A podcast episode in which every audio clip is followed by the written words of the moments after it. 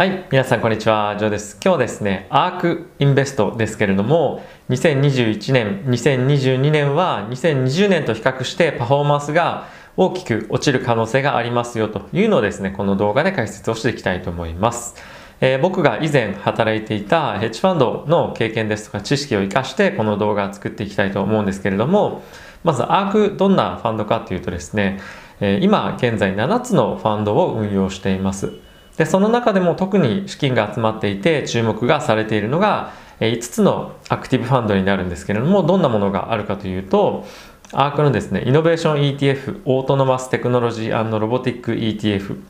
ネクストジェネレーションインターネット ETF ゲノミックレボリューション ETF そして最後にフィンテックイノベーション ETF といったようなファンドが現在彼ら運用しています。でどれほど注目されてるかというと彼らこの7つのファンドしかないんですけれども世界でですね100以上のファンドを ETF を運用している、まあ、世界的に有名なブラックロックとか、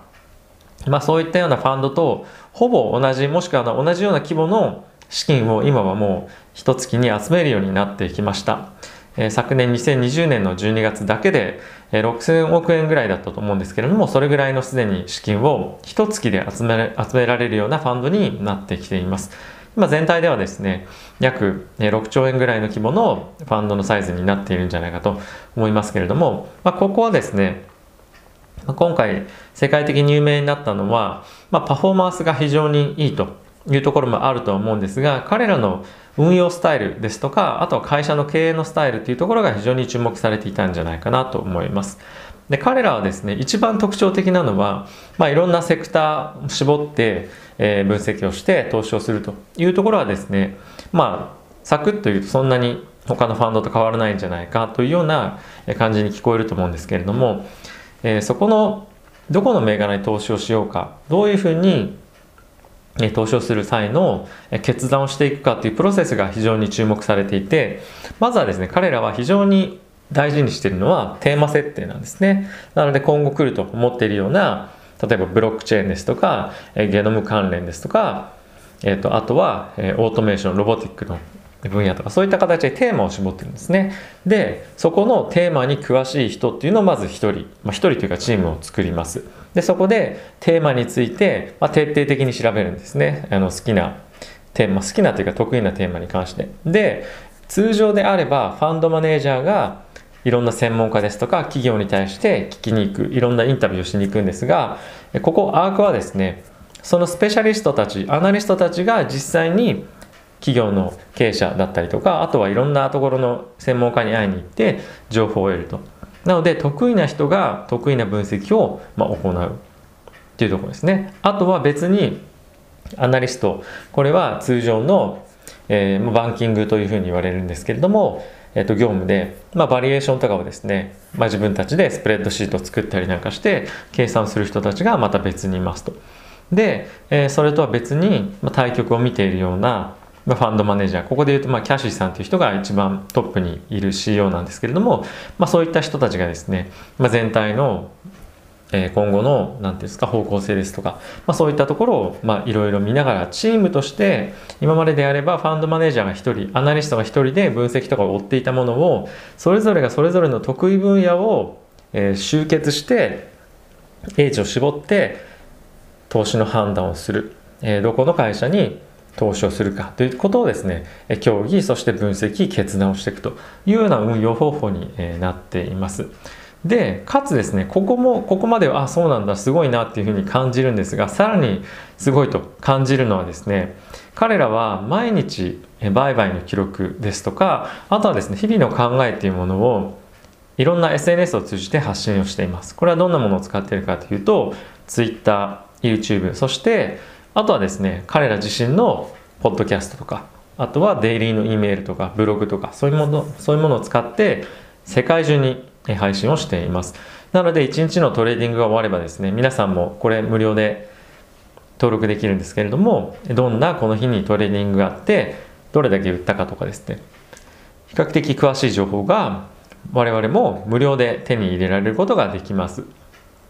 なので彼らがですねあ今日何売ったんだなとか何を買ってるんだなとかあとは、えどういったものを買い始めてるんだなとか、え、まあ、そういった詳しい情報が、え、無料で彼らが配信をしているというような状況になっています。今までであれば、え、どんな運用方法をとっているかとかどんな分析をしているかっていうのはですねファンドは一切公開しないっていうのが通常の運用スタイルでした。で、これなぜかっていうと、まあ、詳しいですね、分析とかを外に出すと、まあ、他の人に情報が漏れて、かつ、彼らが、まあ、その分析をもとに投資をしたりとか、えー、自分たちが今投資をしてポジションを作っている最中に、他の人が入ってくると価格が上がってしまう可能性があったりするので、自分たちのリサーチは外に出さないようにするというのが常ではあったんですが、この運用方法っていうのはね、非常に革新的でアークが、まあ、世に、ね、理解される非常にいいツールの一つになったんではないかなと思っています。かつですね彼らパフォーマンスがやっぱりいいので今では、まあ、僕も少し、トライしてみたりはあったんですけども彼らが買った銘柄買ってる銘柄っていうのを、分析なんですかその銘柄選定の一つとして、利用することですでにアークというプロフェッショナルたちが選んだ銘柄に、まあ、投資をするような、まあ、そういった使い方をされているというような状況にも今なってきています。なので、まあ、ここ1年2年でですね非常に新しいスタイルのファンドがもともとあったんですが注目を浴びてこういったところが今ですね資金を大きく集めているという状況になっています。ではなぜ、えー、今後2021年そしてさらには2022年以降にはアークがですねパフォーマンスを出すのが難しくなっていくんじゃないかという話に移っていきたいと思うんですけれどもえっ、ー、とですね通常先ほども言ったようなのがファンドの,、まあのアークの運用の方法なんですけれども彼らのじゃあ運用方法のメリットデメリットっ ETF という属性を考えてメリットデメリットっていうのはどういうのかどういうのがあるのかっていうことなんですがまずはですねメリット利点についてどんなものがあるのかっていうのを考えていきたいと思います。でこれはですね、えー、非常にまあ何て言うんですかあのー、まあ、簡潔に分かりやすく言うと ETF というものが上場してますよね。上場してるので人々がですね買いたいと思えばいろんなところでもう証券会社を通じて買えることができます。日本の一部ではですねやはりちょっとえー、金融庁に届け出をしていないっていうところもあって証券会社では買えないとか、まあ、あといろんな売買契約の問題で我々もなかなか買いづらい環境があるというところはあるものの、まあ、世界ではですね、まあ、非常にお金を集めやすい ETF っていうシステムを使っているので、えー、販売のコストといいますか、え、いろんなところに駆けずり回ってですねいろんなもうところに進めるみたいな、まあ、そういった今必要性が、えー、ないですよね。でかつえー、今彼らはもう有名になってしまったのでこれを買ってくださいとかっていろんな金融機関に対して、えー、売り込むもう必要性もないとまあ実際にはおそらくいろんな証券会社が取り扱いんです取り扱いたいんですがっていう形で、まあ、申請したりとか、えー、把握に直接ではなくともいろんなところがこぞってここを売ろうとしているというような今状況であると思います。でかつ対外的に発信をしているということもあって人材も多く集まりやすいと思いますしかつ資金も先ほど言ったみたいに集まりやすい。で自分たちが今もう有名になってきてるっていうのもあるので一挙手一投足をですね世界中が見ていてあここあ買ったんだな新しく買い始めたんだなっていうところで、まあ、ウォーレン・バフェットが、まあ、あのマーケットでこの株買ったよっていうとですね上がるのと同じようにアークが買い始めたキャシーさんが買い始めたっていうふうに言うと今はもう株価が上がるような状況になってきています。なので、えー、環境としてはですねアークが、運用していく中で非常にいい好循環になってきている。もしくは注目されすぎているぐらいな、えー、今状況になっているんじゃないかなと、思っています。で逆に言うともしかすると他にもメリットあるあるかもしれないんでもし気づいたことがあれば概要欄に記載してコメント欄ですね、に書いていただければ嬉しいです。えっ、ー、と、デメリットに移っていきたいと思うんですけれども、まずはですね、一番、えー、大きなデメリットなんですが、今メリットの一番最後に言った、アークが買い始めた時点でマーケットの、えー、反応がすでに起きてしまう。株価が上がってしまうというところが一番大きなデメリットかなと個人的には思っています。えこれまでですねいろんな方が分析してツイッターだったりとかいろんなウェブサイトですでに出してたりするんですけれどもアークがこれまでずっと買ってた方法って、まあ、今でもそうなんですがずっとコツコツコツコツ買うんですよね。で大体彼らの中でおそらくこれぐらいのプライスのターゲットこれぐらいのプライスであれば買っていいよっていうのが中で内部であるんじゃないかなと思うんですが、えー、コツコツコツコツずっと買っていってその後ま株価がバツンと跳ねた、まあ、その後も買い続けてはいるんですけれども銘柄によっては。なので結構時間をかけてポジションを構築していくっていうスタイルなんですね。ファンドによっては1日に少しマーケットが上がってしまってもですね大きいボリュームを買うっていう運用をしているファンドもあるんですけれどもアークに関してはですね ETF っていう特性もあって毎日いろんなところからお金が入ってくるわけですね。いろんな人がファンドを買うので。なのでその分どんどんどんどんコツコツコツコツ買っていくっていうそういった運用方法にならざるを得ないというかなっています。でなので、えずっと買っているにも毎日毎日積み立てていかなきゃいけないにもかかわらず、えー、早い段階このポジションを構築している段階で株価が大きく上がってしまうと、えー、コストが大きく跳ね上がってしまうんですね。今までであれば低い価格でたくさん買えていたものが買い始めた段階でバッと上がってしまうとコストがここまで上がってしまうということがあって、えー、そこで運用効率が落ちるというのがデメリットの大きいデメリットの一つ挙げられると、え、思います。であとはですね資産運用額が今もう何兆円という規模になってきていてかつそれでもまだまだお金が集まってくるというような状況になっているのでなかなかですね、えー、この大きいお金に対してのリターンをまあ、これまでのように 100%200% っていうふうに出していくのは今後難しくなっていくんじゃないかなと思います。先ほど言ったみたいに、えーと、ポジションをもうすでに動かしてしまう影響があるようなファンドになってきてしまっていることから資金をですね、まあ、個人投資家まではいかないんですけども、えー、投資したいところに素早くバンって入れて、えーまあ、低いコストででかつ長期的にリターンを待つっていうことができなく今後なってきてなってくるでしょう。もうすでになってると思いますけれども。なので資産の運用効率がどんどんどんどん悪くなっていくっていうのがまず挙げられると思います。はい。でえ3つ目なんですけれども彼らはですねそのファンドの運用の方針上今後新しいイノベーションですとか、まあ、そういった革新的な技術サービスっていうところに注力して投資をしていくというような方針を持っています。なのでこれまでのですね例えば GAFAM のえまあ、サービス、まあ、GAFAM みたいなところに大きく集中的に投資をするというよりもえどちらかというとですね中小企業の方にお金を入れていって会社とファンドの投資額がどんどん一緒に育っていくっていうのが、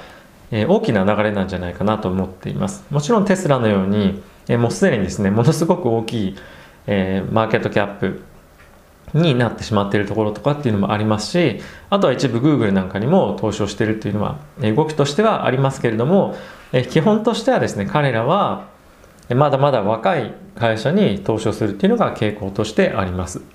なので、えー、彼らのファンドがどんどんどんどん大きくなればなるほどこの小さいマーケットキャップ、えー、時価総額の会社にとって、えー、投資する割合っていうのがどんどん増えてきてしまってるんですね今。なので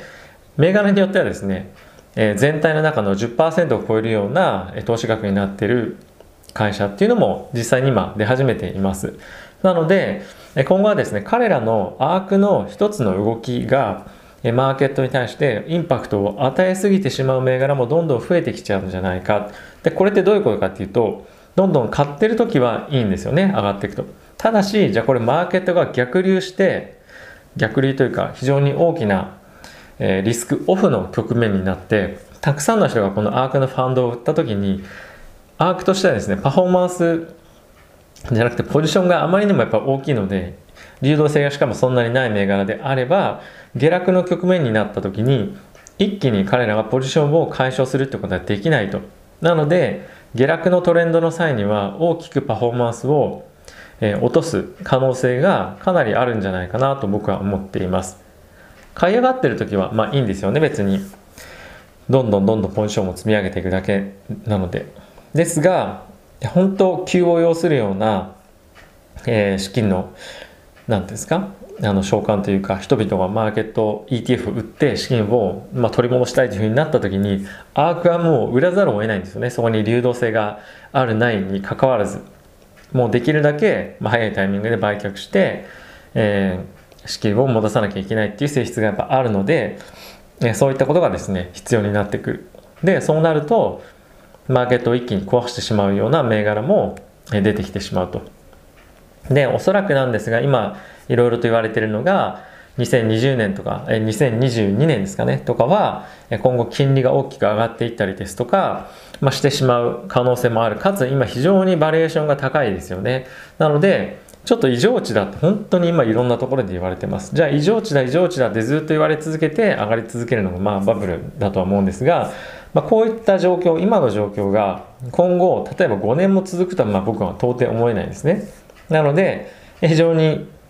マーケット全体が恐怖を覚えてリスクオフっていうタイミングが今後必ず僕は来ると思っています。なのでそういったタイミングでアークはですねどういったパフォーマンスを出せるのかっていうふうに考えてみると彼らの特性上ファンドを抱えて今はちょっとお金返せませんよっていうふうなのはできないファンドなのでそうなってくると確実に厳しいタイミングっていうのはおそらく近い将来来る可能性があるなというふうに思っていますまあ、その近い将来ってじゃあどれぐらいなのっていうと、まあ、1年なのか2年なのかもしくは5年なのか分かりませんが3年から5年のスパンで見た時にどこかで非常に危ない局面は必ず来るんじゃないかなと思ってます。はい、ということでですねえ今のが大きな、えー、今後アークがパフォーマンス出していくのが難しいんじゃないかといったところの理由になっていて一番最後に言ったところが、え、肝だと僕は思っています。なのでアークのと特にギャノムに関連してはですねマーケットキャップ小さいところにも投資をしているというところもありますので、え、皆さんですねアークであれば大丈夫だみたいのは、まあ、思ってはないと思うんですが、え、気をつけて、え、投資をしていっていただければなとえ思ってます、え自分がですねどういった商品に投資をしてるのかどういった企業に投資をしてるのかっていうのを ETF であれば分かんなくていいっていうのではなくてやっぱり ETF っていうのの、えその性質上どういうふうなものなのか、え彼らの運用の手法というか ETF ってその自分たちがマーケットで ETF 売ったら資金を返さなきゃいけないんだっていうところまで理解をしておくとですね非常に今後の運用をしていく中でえ、活用していける知識なんじゃないかなと思うので、えー、ぜひですね、え覚えておいていただければなと、え思っています。はい、少しちょっと長い動画になってしまったしまいましたけれども、えこのようなことを注意していただければと思っています。はい、今日は長い動画でしたが、動画ご視聴ありがとうございます。え今後もですね、僕もアークの動向を注視していきたいと思いますので、皆さんと同様に、え楽しみに、えアークの運用先をですね、えー、注視していきたいと思います。ということで、えー、動画ご視聴ありがとうございました。また次回の動画でお会いしましょう。さよなら。